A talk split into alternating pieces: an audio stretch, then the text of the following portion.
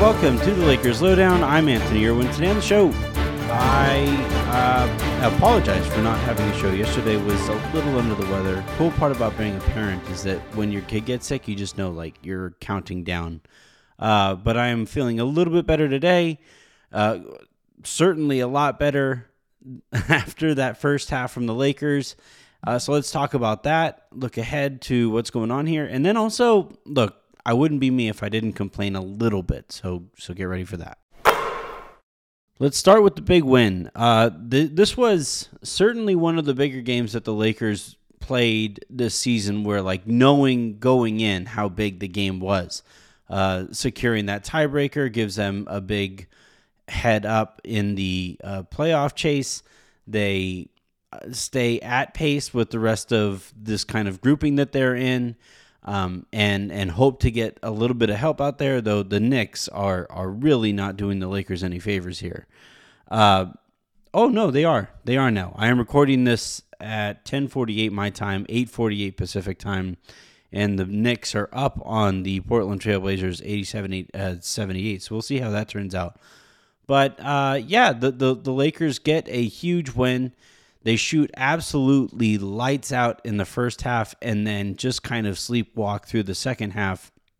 And uh, it made us a little more nervous than I think we wanted to be. But let's start by focusing on the first half. And I, I think this is an important point to make here. Uh, the, the, the Lakers at their best, I think, have about as strong a punch as anybody in the Western Conference. And that's what we're seeing from them right now without LeBron. That that punch gets considerably harder when you get LeBron's weight behind it. Uh, and in that first half, look, obviously, I think the Lakers tied a record for most three pointers made in a first half. That was insane. Uh, Malik Beasley was just everything he was touching. You felt like it was going in, um, and and yeah, that's that's kind of the equation here. It, it allowed Anthony, the shooting allowed Anthony Davis a whole bunch of space on the interior, and the Lakers just kept attacking and attacking and attacking on both sides of the ball. They were really kind of getting after it. Now, again, in the second half, it was kind of the antithesis of that of all of those things. But uh, I, I, it's kind of hard for me to hold it against the Lakers. No, I'm not going to let them completely off. Uh, it was irresponsible. It was it was a bad second half uh, for the Lakers. It sucked that AD had to play fourth quarter minutes. It sucked that it took an, a D'Angelo Russell uh, deflection to kind of seal this one when you were up by 40 at one point in this thing. It was it was a missed opportunity. It was the kind of game that the Lakers should have been able to come out, throw a nice quick uh, haymaker to end it, you know, in the third quarter, and, and and at the very least play them neutral so that they enter the fourth quarter, you know, down thirty or so. Uh, but no, the Lakers just kind of let the momentum trickle and trickle and trickle and trickle, and I know that the Lakers are saying that the plan for AD is always to sit the second night of a back to back. But if he doesn't have to play any fourth quarter minutes, does that change the the math there? Um, yeah, and and and now not having AD, and we're going to talk about this here in a second. Not having AD in in this Houston game, yeah, Houston sucks, but on any given night, Stu likes to say this: an NBA team can beat an NBA team, and if the Lakers go into a game where all they have is Wenyen Gabriel in terms of centers, that's the kind of game that you can lose to any NBA team. So, again, more on that here in a second. Uh, but that is where the second half that the Lakers played really kind of hurts you. Uh, it, it, it, in that you know you don't get that extra rest. The doctors still continue to say that AD shouldn't play, and and here you are, you know, again trying to fight all the way back to 500 basketball, and uh, you won't have AD. Now, that was always likely going to be the case. Kind of sucks that that is uh, seemingly going to be the case. But still, maybe there'd be a loophole there if you only played like 16 minutes in last night's game, but that wasn't how it played out. on the good side of things, I do think we're starting to kind of figure out some combinations that are going to make sense here. Now, the math is going to change and the rotations are going to change when LeBron gets back, but Dennis Schroeder and and Austin Reaves make a bunch of sense together, I think. Rui Hachimura as the kind of safety valve in that second unit makes a whole bunch of sense. Uh, I think Anthony Davis and Jarred Vanderbilt defensively is one of the better defensive front courts in the NBA. Uh, you have D'Angelo Russell and and Anthony Davis's chemistry is really cool to watch. Um, D'Angelo Russell, just in general, with that starting unit, knowing when to push, knowing when to pull up and transition, all of those things. He's been he's been pressing all the right buttons, and it certainly helps that he's kind of the human torch right now from from deep. But you're starting to see like this is this is a rotation that I actually think you can plug LeBron right back into uh, if and when he gets healthy. More on that here in a second. Uh, but but you know there there are the makings of a rotation here. There are the makings of a system that really you know again I think the Lakers are going to make the playoffs. And I think there's still a very good chance that they are able to avoid the play in. But I don't know. Like, I know this is cliche, and I know most people kind of roll their eyes when analysts say, you know, the one team that nobody wants to face is one with LeBron James and Anthony Davis in the playoffs. And, like, yeah, I think last year nobody actually felt that way because they had, like, with Russ there, the, the, fit was clunky. And uh, with him making as much as he did, it wasn't a very deep team. So I, don't, I legitimately don't think any teams in the NBA were actually nervous to see the Lakers in the playoff series last year. This year, however, man, I I'm gonna start kind of asking around and and seeing how various teams maybe feel at the idea of this version of the Lakers. And and yeah, I, again, I, I totally get it how annoying you know it is uh, you know just to hear the same kind of narrative uh, spoken on repeat i get it but in this case i think it makes quite a bit of sense that first half from the lakers and yeah it's a pelicans team that is playing without zion williamson it was brandon ingram's first game back after kind of a lengthy absence it's a pelicans team that has basically been pretty depressing throughout the entirety of of the season at, uh, since basically when Zion went down. Uh, yeah, that, that that team was probably going to fold in that first half as soon as the Lakers showed any aggression, kind of whatsoever. But we also saw in the second half what it looks like. I think that yeah, the, the, the Pelicans were playing without Alvarado too, and he's a big part of that team's energy. But still, even in those circumstances, the Pelicans did play really well in the second half. They they are still, like Stu likes to say, a an NBA team. Uh, this is this is still a dangerous team if you give them an out. And in that first half, the Lakers just didn't give them any outs.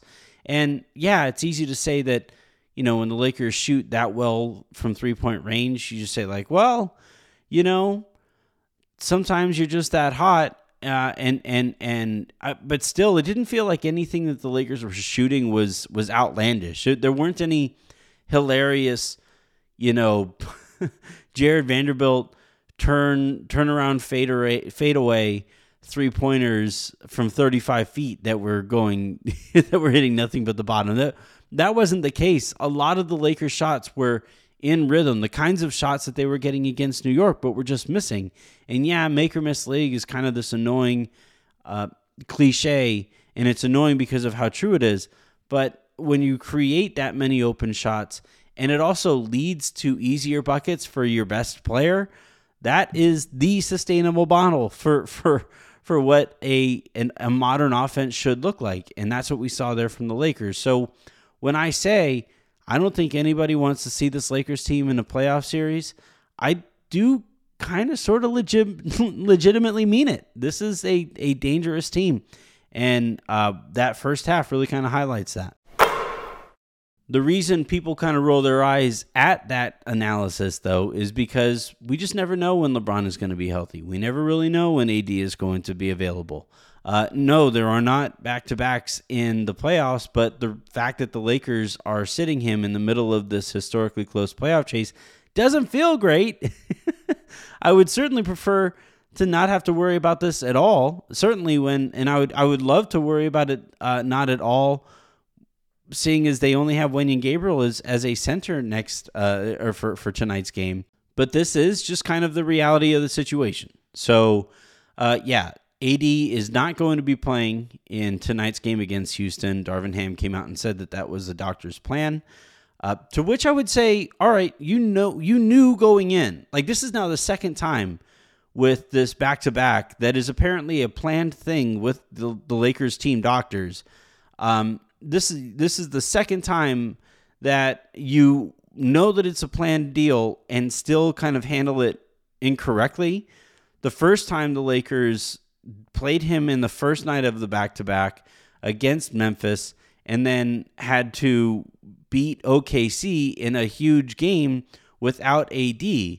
Um, they played that game against Memphis. They probably lose that even with, they did lose that one even with uh, AD. So benching him in that first one made more sense because you were probably going to lose that one anyway, and and then you wind up beating OKC, you know, in in obviously a one of the bigger games of the season, but you made it a lot more nerve wracking than it had to be. And then in this case, uh, you know that AD isn't going to be available for second halves of back to backs. Uh, one, that wasn't what you said heading into the stretch. Two, uh, if you know that is going to be the case, then you can't have Wenyen Gabriel as your only center. He he's like he's fine as like a change of speed type of center that you bring in uh, to spell AD on occasion. Uh, but once Mo Bamba went down and you knew you weren't going to have him for upwards of a month, then you have 10 day contracts available. Go out and get somebody so that for tonight's game, you don't only have Wenyen Gabriel, who for all we know, might have just picked up another foul. so I, I again, I, and you know, uh, when I've spoken to Aaron about it on his uh, All Access Lakers show, he kind of said without saying that you know maybe it doesn't make much financial sense to sign somebody to a contract knowing that they aren't going to play much. Um, that's fair, but you're talking about a prorated minimum on a 10 day contract and the taxes that come along with it, uh, and and given how close this playoff race is, it is just kind of another example to me of penny wise dollar dumb, right? Where where in a in a playoff chase, if you lose this one to Houston, that means you have to go out and win against one of the teams that you may not have otherwise kind of scheduled as a win. Uh, so yeah, I it's it's kind of a bummer here that like luxury taxes might have cost them this decision or this roster spot in this spot in this circumstance. And you know if you don't make the playoffs because you wind up being one game short of this and you look back at that Houston loss where all you had was Wenyen Gabriel that's where you say like well at least we saved our luxury tax dollars but lost out on the playoff revenue that you would have had if you made it to a play in game or if you made it into a playoff series. It just, all of it seems like an, an, an unforced error that it's not as egregious, obviously, as the Alex Caruso decision, but echoes some of the same kind of tendencies. All right. Uh, last bit of news here is that LeBron apparently was getting shots up before last night's game. Uh, that and then after that, he sent out a uh, post on Instagram of him in a bacta tank, uh, getting ready to go. So you know the signs are pointing towards him starting to feel better. Shams Charania said that or reported that the Lakers still don't think they're going to be having LeBron back anytime soon, but that LeBron's foot is feeling considerably better.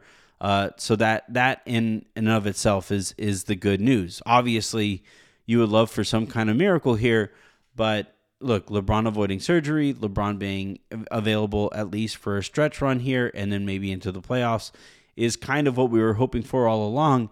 Uh, he is about a week and some change away from being reevaluated.